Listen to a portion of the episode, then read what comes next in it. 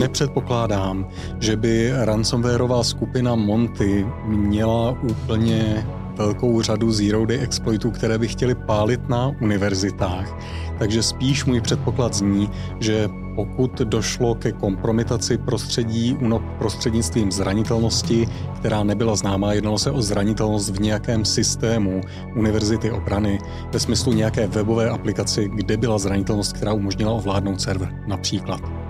Na druhou stranu ransomwareové skupiny se neúplně často prolamují přes perimetr, takže je otázkou, jestli se nejednalo o nějaký druh malvéru, který byl doručený v elektronické poště, těžko predikovat.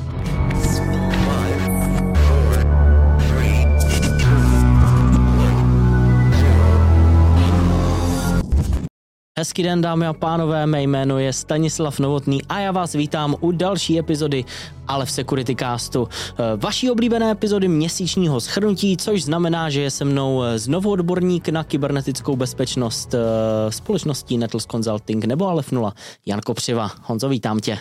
Děkuji za přivítání, Stando. Krásný den, dámy a pánové. Uh, ono mně přijde, že jsme spolu seděli, uh, jako by to bylo včera. Je to tím, že jsme vlastně tu předchozí epizodu natáčeli v průběhu nebo skoro v půlce toho měsíce uh, října. No a teď, aby jsme to trošku srovnali, tak vlastně dneska natáčíme 31.10. Takže neobvykle možná dvě epizody v měsíci říjnu. Každopádně rozhodně tahle epizoda bude o to, nebo um, o tom méně, nebude o to méně zajímavá. A začneme právě velkou událostí z našich domácích luhů a hájů. E, ta samotná událost je tedy kybernetický útok a unik dat Univerzity obrany. Je to incident, který se stal vlastně už v září. Informoval o něm i rozhlas nebo radiožurnál už 27.9., no ale podle informací České televize ho správci sítě odhalili údajně už 11. září. O co se tedy jednalo? Jednalo se, jak už jsem zmiňoval, o kybernetický útok na Univerzitu obrany, kdy se útočník útočníkům ze skupiny za ransomwarem Monty eh, údajně podařilo ukrást až 750 gigabajtů interních dat. Eh, jednat se mělo o soubory z e-mailového serveru pojmenované podle jednotlivých pracovníků a učitelů univerzity, zápisy z porad, provozní dokumenty, finanční výkazy, faktury nebo eh, upozornění na bezpečnostní incidenty v síti univerzity, ale také třeba informace například o platech nebo po propouštění na zmíněné univerzitě nebo i seznam žádostí o přístupu k parkování. Takže spousta eh, a spousta citlivých a potenciálně zneužitelných eh, soukromých informací. Eh, stáží těch dat mělo být navíc až 10 let do minulosti. Případ tedy v tu chvíli začalo řešit státní zastupitelství a tímhle útokem se začal také zabývat Úřad pro ochranu osobních údajů. No a skupina za ransomwarem Monty ke konci října uh, zveřejnila první část ukradených dat Univerzity obrany v Brně. Uh, dat, uh, nebo nez, nezveřejnila je v Brně, no, ono to, to možná tak znělo, ale zveřejnila je na internetu. Uh, ty data se tedy údajně týkají fakulty vojenského leadershipu, no a ve zveřejněných souborech se tak objevují i osobní údaje samotných vyuču, vyučujících a těmi jsou v řadě případů právě třeba vyšší vojenští důstojníci důstojníci. Byly zveřejněny jejich adresy, data narození a také osobní telefonní čísla. Plukovník Otakar Foltín z vojenské kanceláře prezidenta republiky a bývalý náčelník vojenské policie k tomu uvedl, že vážnost toho úniku je vysoká. Studenti univerzity se stanou důstojníky, za 20 let budou na vrcholu velení nepřátelské spravodajské služby. Bude samozřejmě zajímat, jak vypadá výuka budoucích velitelů.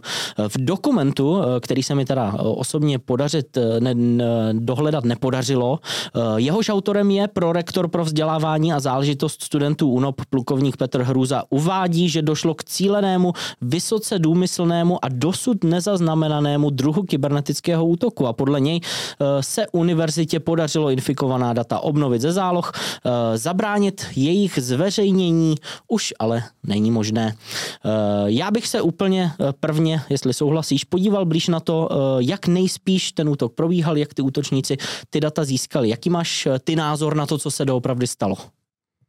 První řadě musím zmínit, mně se taky nepodařilo dohledat ten dokument, nicméně v momentě, kdy vidím dosud nezaznamenaný druh kybernetického útoku, zní to přinejmenším zajímavě. Já se obávám, že tady to asi bylo trošku vytržené z kontextu, protože pan plukovník Hrůza je člověk kompetentní, tak nemyslím, že by si úplně vymýšlel.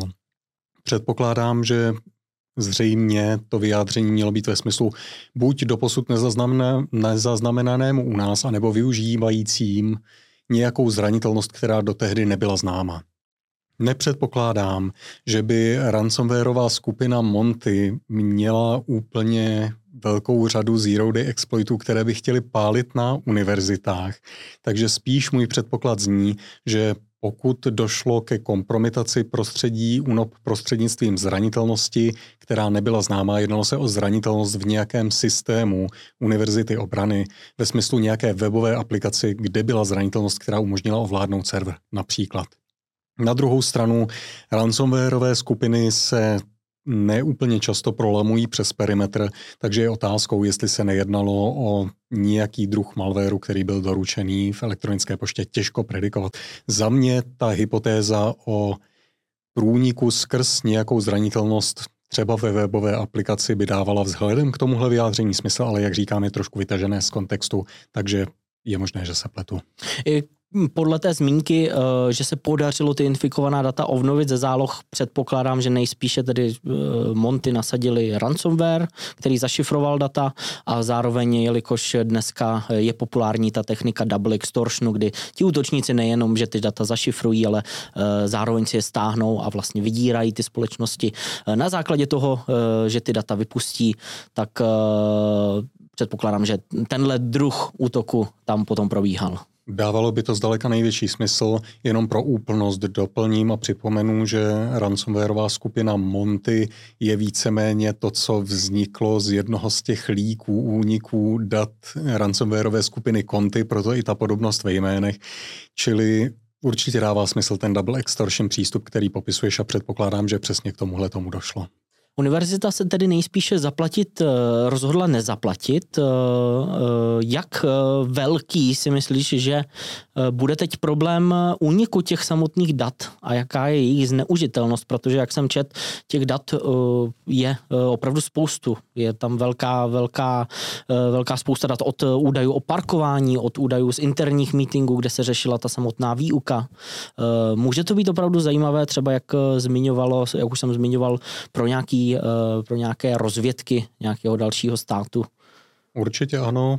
V informacích je síla, čili rozhodně nejde o něco, co si schopný teď hned využít k tomu, aby si získal nějaké utajované informace, ale jsou to informace, které v kontextu dalších dat, která může nějaká cizí spravodajská služba získat v následujících letech a dekádách, může to být krásně využitelné za těch výše zmíněných 20 let. Obecně trošičku se bojím, že naše a nadcházející generace budou mít ten problém, že naše informace se z poměrně masivní míry hold online budou dát dohledat. Konec konců, kdo podniká dneska i čo u klasických eh, fyzických osob, v momentě, kdy jsou podnikateli, je rodné číslo, nepletuli se. Jinými slovy, tam taky vnímám trošičku nepříjemnost. Takže získat Citlivé, potenciálně citlivé osobní informace o jednotlivcích není nezbytně až takový problém. Bohužel dneska žijeme v tom, v čem předchozí generace nežili, že máme internet, kde se dají tyhle ty data velice snadno dohledat. Takže myslím si, že spíš než, že by to byl izolovaný problém pro tuhle tu skupinku lidí, že to bude něco, s čím se všichni budeme muset do budoucna potýkat, protože nejenom data těchto lidí, ale data nás všech na internetu prostě do jisté míry budou a hlavně skupina Monty, pokud si ji nepodařilo vybrat žádnou částku od Univerzity obrany, určitě ráda ty data nabídne někomu, kdo za ně nějakou tu částku e, nabídnou, předpokládám. V momentě, kdyby tam bylo cokoliv, za co bude někdo ochotný zaplatit, určitě ano. Eh, ještě úplně poslední otázka, možná obecně k tomu double extortionu. Eh, je vůbec nějaký způsob ve chvíli, kdy přijdeme jako společnost o svá data, víme, že ten útočník je má, vyhrožuje nám tím, že je vypuští, vypustí. Eh, jak se z téhle situace dostat, nebo je to už šachmat? A musíme se smířit s tím, že ten útočník data má a může si s nimi dělat, co chce. Víceméně pokud nemáš vybudovaný tak masivní systém obrany, že by si používal nějaká podvržená data ve vlastních systémech, která by ti ten útočník ukradl, tak jsme přesně v té situaci, kterou si popsal, čili nezbývá nám, než buď zaplatit nebo přijmout to, že ta data prostě budou vypublikována.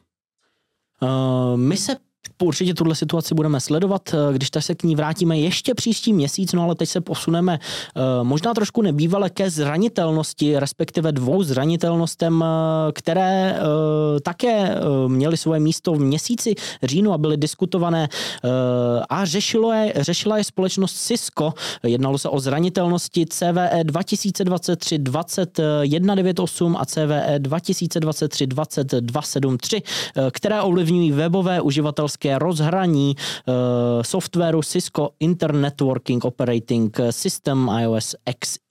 Uh, společnost Cisco tyhle uh, zranitelnosti opravila ve verzi 17.9 softwaru Cisco iOS XE pomocí aktualizace 17.9.4a. Uh, na základě toho se ale počet infikovaných zařízení rapidně snížil, což naznačovalo, nebo experti na Twitteru a na dalších odborných portálech tvrdili, že to může naznačovat, že útočníci nějakým způsobem obcházejí ty detekce. Eh, a zjistilo se, že útočníci do mnoha síťových prvků společnosti Cisco eh, opravdu nahrávají škodlivé implantáty, které byly na základě toho vylepšeny tak, aby eh, obcházely právě onu detekci. Cisco v reakci na to pak zveřejnilo crawl požadavek, který je schopen implantát přeci jen detekovat. Každopádně Honzo, asi zajímavá ukázka toho, jak útočníci jsou schopni také rychle reagovat a přizpůsobovat se. Určitě ano, konec konců na to jsme si bohužel museli v posledních letech zvyknout. Já jenom doplním to, co si říkal. Na začátku si říkal, snížil se počet infikovaných zařízení, myšleno snížil se počet těch detekovaných infikovaných zařízení, o kterých jsme jako bezpečnostní komunita věděli, protože jsme byli schopni je i nějakým vzdáleným skenem snadno identifikovat. Eh, je to teda eh, nepříjemná zranitelnost pro Cisco, každopádně reagovala na to celkem rychle. Eh, je ta rychlost reakce, ať už od toho vendora nebo třeba organizací, hraje opravdu klíčovou roli v tom, aby jsme uchránili svoje systémy? Zrovna v momentě, kdy jde o zranitelnosti tohohle typu, tak bez pochyby. Je to podobné, jako když si vzpomeneme na zranitelnosti typu Zero Logon nebo Log4Shell a podobně. V momentě, kdy je zranitelnost masivně zneužívaná a je snadno zneužitelná, což tahle zranitelnost dle publikovaných informací zřejmě byla, v tu chvíli může hrát skutečně každá půl hodina, každá hodina svoji roli. Takže pokud organizace nemá vhodně nastavený mechanismus jednak pro získávání informací o aktuálních zranitelnostech a hrozbách, jednak nemá nastavený vhodným způsobem emergency patch management nebo vulnerability management, pak samozřejmě může dojít k tomu, že její systémy budou kompromitované, byť by tomu hypoteticky mohla zabránit. Ty se tomu vlastně věnoval ve článku, který si vydal eh, ke konci eh, října, ve kterém se vlastně věnoval eh, varování o hrozbách a jak organizace vlastně řeší nebo kde berou právě ty aktuální informace. V tom článku si narážel vlastně taky na to, že potkáváš různé experty na bezpečnost nebo zaměstnance, kteří tvrdí, že se, že informace o aktuálních hrozbách a trendech berou pouze z varování od Nukibu ty si na to udělal takovou pěknou analýzu. Čemu se tam konkrétně věnoval? Já možná jenom uvedu na pravou míru. To byl jeden člověk, který mi to řekl. Pevně doufám, že valná většina organizací si uvědomuje, že NÚKIP rozhodně nevydává varování ke všem relevantním zranitelnostem ani nic takového netvrdí. Takže rozhodně se jednalo o výjimku, nicméně byla to výjimka zajímavá. A protože v rámci bezpečnostní komunity jsou ta varování od NÚKIBu velice často zmiňována v kontextu velkých prodlev, když to řeknu velmi něžně. Napadlo mě podívat se, jestli ta reputace NÚKIBu za opožděná varování, kterou jsme konec konců i v kontextu tohohle podcastu několikrát komentovali, je zasloužená či nikoli, protože Člověk to sleduje právě ve chvíli, kdy je tam nějaká velká prodleva a říká si pro boha živýho, proč nemají správně nastavený procesy, ale jestli 90% nebo 95% varování vyjde okamžitě a tohle to je nějaká výjimka, tak ji asi musíme přijmout. Nicméně, protože jsem fanoušek tvrdších dat a nejenom odhadů, tak jsem vzal ta varování, která NUKIP za celou dobu, kdy poskytuje informace o zranitelnostech a útočných kampaních. Publikoval bylo jich celkem 102. Já jsem z toho odfiltroval ta varování, která jsou hodně generická, čili máme tu nový, novou phishingovou vlnu, nebo tohle je malware, který se aktuálně šíří, bez toho, že by tam byla nějaká konkrétní zranitelnost, nebo že by tam byla nějaká časově velice urgentní reakce, kterou musí ty varované subjekty provést. Z čehož eh, nebo což mi umožnilo odfiltrovat cca polovinu těch varování, zůstalo mi jich 62 a na základě těch jsem se potom díval, kdy došlo k té aktivitě, ať už se jedná o publikaci exploitů, o zneužití zranitelnosti, o novou útočnou kampaň, a jakou dobu následně trvalo médiím, aby tuhle tu informaci pokryli, jakou dobu trvalo Nukibu, aby tu informaci pokryl a vydal k ní varování. No a rezime je takové, že NUKIP se v průběhu času určitě, pokud jde o průměrnou dobu reakce, zlepšuje, nicméně pořád i v roce 2023, jak průměrná doba vydání nějakého varování, tak medián té doby vydání toho varování od chvíle, kdy došlo k události, je cca dva dny. Média to zvládají o dva dny před Nukibem, čili v podstatě vždycky ve stejný den, kdy dojde k té události nebo kdy je publikovaná v tom původním zdroji. Čili bohužel v Nukibu i v průměru aktuálně jsou ta varování trošičku opožděná. Na druhou stranu za celý poslední rok tam nebylo jediné varování, které by ulítlo do těch několika týdnů, které jsme tam historicky viděli, že Nukip varoval o zranitelnosti, která už 14 dní běhá internetem. Tak naštěstí tohleto se úplně už neděje, ale pořád to není úplně aktuální. Eh, je tedy podle tebe dobré a mělo by to být eh, součástí rozhodně nějakého thread huntingu si eh, udělat obrázek o tom, jaké já mám prostředí a sledovat pak, jaké možné zranitelnosti se objevují na tom konkrétním třeba nástroji, co já používám. Nebo Určitě. Systému. Asi bych to nedělal v rámci thread huntingu, ale v rámci nějakého vulnerability management mm-hmm. mechanismu, nebo obecně security awareness i organizace, která nemá vybudovaný žádný formální vulnerability management program, by pořád měla mít aspoň představu o tom, jestli když používá, vymyslím si, Windows a Cisco v rámci svého prostředí, jestli na tyhle dvě značky není teď nějaká velká útočná kampaň nebo tam není zranitelnost.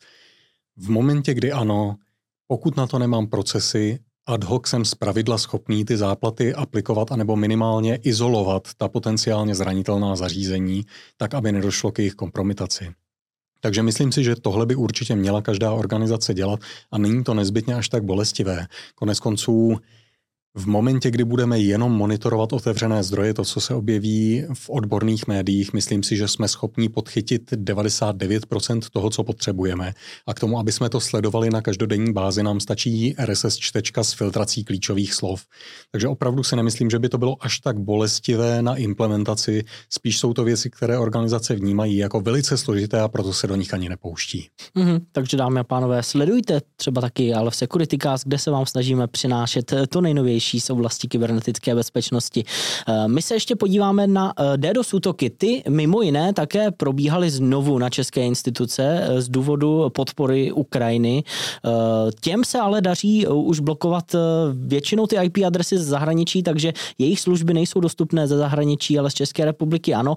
Co zaznamenalo nárůst, ale je také společnost Cloudflare a to konkrétně hypervolumetrických útoků HTTP DDoS a konkrétně Konkrétně uh, typ útoku HTTP lomeno 2 Rapid Reset.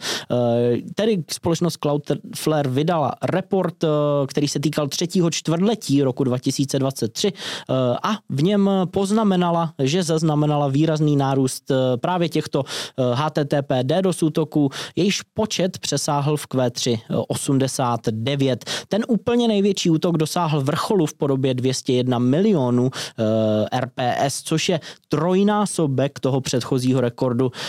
Tyhle útoky, tedy, jak už jsem zmiňoval, využívali novou techniku HTTP lomeno 2 Rapid Reset a využívali botnety, které byly založené na virtuálních počítačích v rozsahu od 5 tisíc do 20 tisíc. Ve třetím čtvrtletí došlo také k nárůstu 65% útoků právě HTTP DDoS a spolu se 14% nárůstem DDoS útoků na vrstvu L3, L4. Možná jenom v rychlosti vysvětlit, co to vlastně je ten HTTP lomeno 2 Rapid Reset. Já jsem pochopil mým laickým okem, že je útočník vlastně rychle za sebou schopný poslat ten požadavek a zároveň ho zrušit a tímhle způsobem je vlastně eh, schopen eh, posílat těch eh, požadavků opravdu velké množství. V principu si to popsal, ale co je potřeba zmínit, je rozdíl mezi HTTP 1, respektive HTTP 1.1, které dneska všichni známe a dlouho používáme, a HTTP 2 a potažmo HTTP 3. U HTTP 2 už to není tak, že fungujeme request response, požadavek reakce vždycky na jedno TCP spojení, ale je to tak, že v rámci jednoho navázaného TCP spojení v rámci jedné TCP relace a v rámci jedné HTTPS relace jsme schopní posílat mnoho požadavků paralelně. V HTTP 2 už pracujeme s takzvanými proudy streamy, které umožňují do jisté míry paralelizovat načítání obsahu. Čili na rozdíl od HTTP 1.1, kdy pokud se připojil ke stránce do jeden požadavek, teď mi pošli tělo stránky, teď mi pošli tenhle obrázek, teď mi pošli tohle CSS, tak u HTTP 2 se naváže relace a v rámci té jedné relace už jdou jenom menší podpožadavky v uvozovkách v rámci těch streamů, pošli mi tohle, pošli mi tohle, pošli mi tohle principu se může zdát, že to zjednodušení a zrychlení nemůže být tak markantní, ale ono je, když si vezmeme, na kolik požadavků dneska musí každý webový server odpovídat. Takže z toho důvodu HTTP 2 může být citelně rychlejší, ale bohužel samotný návrh nebo samotný standard toho protokolu, jak se ukázalo, obsahuje určitou slabinu, kterou právě útočníci začali zneužívat, protože v momentě, kdy pošleš požadavek serveru, ten server ho začne vykonávat. V momentě, kdy jsi schopný serveru, dejme tomu najednou, poslat těch požadavků stovku, on jich najednou začne vykonávat stovku. Co to znamená? Alokuje si nějakou paměť pro načtení toho obsahu, který ti má poslat. Ten obsah začne načítat od někud z paměti a tak dále, a tak dále. Pokud mu ten požadavek okamžitě zrušíš, není to ten server se ještě nerozhodl, že to začne dělat. On už to začal dělat a ty mu říkáš v době, kdy to ještě nemá dokončené, ale už na tom delší dobu pracuje, už to nechci. Je to ztracený strojový čas, který v tu chvíli mm, ve finále nemá žádný efekt. V momentě, kdy si tohle schopný dělat, kontinuálně dej mi tohle, dej mi tohle, dej mi tohle, už mi to nedávej, už mi to nedávej, už mi to nedávej. A tvůj stroj to nestojí téměř nic z pohledu výkonu. Ale ten server to stojí násobně víc, protože ten server ještě jednou musí něco načítat, alokovat paměť a tak dále a tak dále. A tak dále. Ty jsi schopný s minimálním vytížením svého stroje citelně vytížit server. A tohle je princip spousty dos útoků, čili pokud mám pod svou kontrolou 5000 počítačů, které nemusím vytěžovat moc, abych hodně vytížil nějaké servery, mám příležitost, jak dělat dos útok a právě tím požadavkem a opětovným rezetem toho daného streamu jsem schopný dosáhnout na HTTP2 toho vytížení serveru na úroveň, kdy není schopný reagovat na běžné požadavky. Takže nárůst tohohle typu útoku je nějaká možnost momentálně, jak se eh, těmhle útokům bránit? Je to složité, protože, jak jsem řekl, ona to není slabina v implementaci. Ona je to slabina v principu v návrhu protokolu, protože ten protokol funguje, jak má, ten software funguje, jak má, tak jsme to navrhli. Nebo my ne, ale moudré hlavy. Jinými slovy, v tuhle chvíli, byť jsme to označili jako komunita za zranitelnost, je to zranitelnost v návrhu, ne v implementaci. Takže není to o tom, že něco zapečujeme.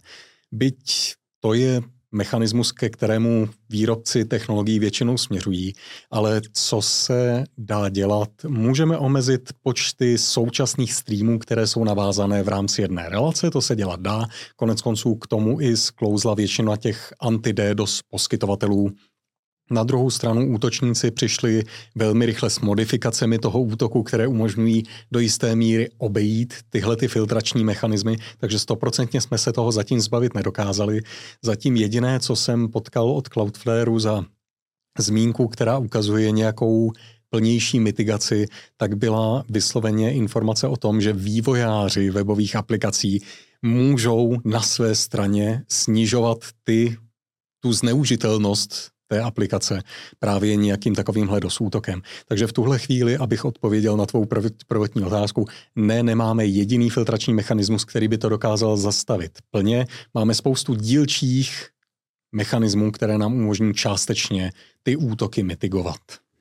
Dobrá, díky moc. Eh, já ti ale možná ještě nechám slovo, protože my jsme eh, minule eh, se tomu úplně nevěnovali, ale říkal jsem si, že možná bude vhodnej, vhodnější dát téhle události trošku prostor a podívat se na to více retrospektivně a to je situace v kyberprostoru okolo konfliktu v pásmu Gazy. Ty jsi několikrát byl na české televizi, myslím, nebo jednou, dvakrát hovořit o tomhle tématu, takže pokud byste Honzu chtěli vidět na české televizi, tak běžte na jeho LinkedIn LinkedIn profil. Eh, no a teda Honzo, jestli bys nám mohl krátce jenom eh, popsat nějak tu situaci v kyberprostoru. Určitě. Mm, do značné míry to připomíná začátek konfliktu na Ukrajině, kdy viděli jsme spoustu hektivistických skupin na jedné i na druhé straně a pojďme útočit víceméně na všechno, co se nám nabízí. K něčemu podobnému dochází i v rámci Izraele, respektive pásma Gazy. Čili v tuhle chvíli, co vidíme hodně, jsou hektivistické skupiny na obou stranách barikády pomyslných, které cílí víceméně na všechno, co je k dispozici. Mnohdy se snaží zejména ty skupiny, které stojí na straně Hamásu, zvětšovat ty dosažené efekty a víceméně chválit se i cizím peřím, Čili mnohdy jsou oznámené útoky, k nímž nikdy ve skutečnosti nedošlo, ale někdo se mohutně bije v prsa, že je provedl. Někdy se někdo chlubí tím, jak dokázal kompromitovat nějakou infrastrukturu kritickou protivníka. Zatím nevypadá to, ani dle vyjádření zpravodajských služeb různých států, ani dle vyjádření odborné komunity, že by někdo si byl vědom nějakého masivního útoku, který by skutečně měl dopad na kritickou infrastrukturu. Zatím 99% toho, co jsme všichni viděli, byl buď nějaký plus minus generický malware nějak upravený, anebo dos útoky. A je pravda, že těch je všude hromada. Na druhou stranu, když už zmiňujeme dopady toho konfliktu do kybernetického prostředí, co bylo vidět velmi masivně, byl úpadek internetové konektivity v rámci Gazy. Musím říct, že mám několik skriptů, které mi kontinuálně sledují statistiky ohledně různých zemí a internetu a kolik je kde IP adres. Začali mi křičet už druhý nebo třetí den po tom, co vypukl ten ozbrojený konflikt, že v rámci Gazy, respektive v rámci Palestiny, padají počty dostupných IP adres z pochopitelných důvodů, protože přeci jenom dochází tam ke kinetickému konfliktu a v momentě, kdy není někde elektřina, v momentě, kdy je někde rozbitá telekomunikační síť, nebude tam ani internet. Takže i tohle je efekt, který vidíme bohužel citelnější než to, co se děje v tuhle chvíli v kyberprostoru. Respektive naštěstí v něm se toho neděje až tak moc, je to dost vidět, ale není to až tak destruktivní. Děkujeme moc. Já tady mám ještě uh, zmínku, uh, ke které bych se chtěl rád vrátit, protože uh, my jsme historicky zmiňovali úspěšnou policejní akci, která byla zaměřená na likvidaci prakticky malwareu Quackbot, kdy se mělo podařit mezinárodním policejním orgánům vyřadit z provozu C2 servery využívané pro řízení tohohle botnetu. No a z publikované zprávy výzkumného týmu Cisco Talost ale vyplývá, že část té infrastruktury využívaná pro šíření toho škodlivého kódu, zřejmě zůstala nedotčena. Quackbot byl totiž historicky distribuován primárně s pomocí malspamových kampaní eh, a jeho šíření tohle cestou tedy v návaznosti na tuto eh, policejní akci ustalo. Eh, s pomocí stejné infrastruktury je ale dle zjištění právě Cisco Talusu zřejmě nadále distribuován ransomware Ransom Night. Zdá se tedy, že minimálně aspoň část systémů, které eh, provozovatelé Quackbotu historicky vybudovali policejní akci, přežila a je dále využívaná v rámci eh, kybernetických útoků. Takže je to taková ukázka toho, že i úspěšná policejní akce se může ukázat, že ty eh, zbytky občas za sebou zanechá a samozřejmě útočníci je milé rádi, jak to vidíme, začnou využívat pro šíření nějakého jiného malwareu nebo ransomwareu. Je to přesně, jak říkáš, tady pozitivní zpráva určitě je. Command a Control servery se podařilo zlikvidovat, to je skvělé. Bohužel ta distribuční část, která mohla být v úplně jiném státě, v úplně jiných datacentrech, hold zřejmě žije dál, respektive Cisco Talos ty své závěry zakládal na tom, že metadata v rámci souborů, které měly šířit ten výše zmiňovaný ransomware, byly byla totožná s těmi, které byly vidět v momentě, kdy nějaká infrastruktura šířila určité verze botu a z toho důvodu lze odvozovat, že stejná infrastruktura šíří obojí. Určitě to dává smysl. Na druhou stranu Neznamená to, že by Kakbot měl velmi rychle povstat z mrtvých, protože přeci jenom je rozdíl mezi nějakou distribuční infrastrukturou dropů a řízením malwareu nebo ransomwareu. Tím jsme se za mě dostali úplně na konec eh, zajímavých informací z měsíce října. Honzo, eh, co máš eh, dnes pro, do, pro manažery a architekty kybernetické bezpečnosti za doporučení? Já bych si dovolil navázat na to, co jsme řekli úplně v úvodu toho našeho dnešního sezení, a to je onen útok na Univerzitu obrany. Přestože, jak jsme zmínili, nejsme schopni říct, jakým způsobem se útočníci dostali do jejího prostředí a jak následně scizovali data, ale vzhledem k tomu, že dle informací Univerzity obrany se jednalo o doposud nepozorovaný typ kybernetického útoku, odvodili jsme si, že by se mohlo jednat o kompromitaci nějaké jejich proprietární webové aplikace nebo jiné aplikace publikované externě. Doporučení pro vás, dámy a pánové, pokud jste v rámci svých organizací zodpovědní za řízení kybernetické bezpečnosti, podívejte se určitě, jak vypadá ten váš interakční povrch zvnějšku, čili jaké aplikace jsou dostupné vnějšímu světu ve vaší síti a jednak pokuste se pokud máte jednu jedinou DMZ, aspoň trošičku segmentovat i v rámci DMZ ty stroje, pro případ, že by někdo byl schopný kompromitovat jeden z těch strojů, ať nevidí na ty další. A v momentě, kdy tohle máte za sebou, zvažte, jestli se nevyplatí zavést, pokud takový program ještě nemáte, program pro vulnerability management, aspoň na úrovni perimetru, lépe vulnerability management program a pravidelné penetrační testování těchto systémů. Protože v tuhle chvíli útočníci mají dva hlavní vektory, jak víme. První z nich půjdu přes socioinženýrství, čili pošlu mail, zavolám a tak dále. A proti tomu se všichni snažíme dneska školit uživatele, čili měli bychom být do jisté míry odorní. Ta druhá z pravidla relativně přímočará cesta, kterou mají útočníci do našeho prostředí, jsou právě ty služby, které publikujeme externě. Takže tohle jsou ty dvě oblasti, na které se bezpodmínečně musíme zaměřit nejvíc. Prosím, dělejme to. Toť mé doporučení pro nadcházející měsíc. Honzo, děkuji ti, že jsi zase na mě udělal čas a budu se na tebe těšit uh, u schrnutí měsíce listopadu. Budu se taky těšit, ještě jednou děkuji za pozvání a vám, dámy a pánové, přejeme krásný den. Krásný den, odebírejte kanál Lev Security, sledujte nás na audio platformách a uh, my se na vás budeme těšit za měsíc. Já se na vás budu těšit hned ten týden příští, zase u týdenního schrnutí. Naslyšenou.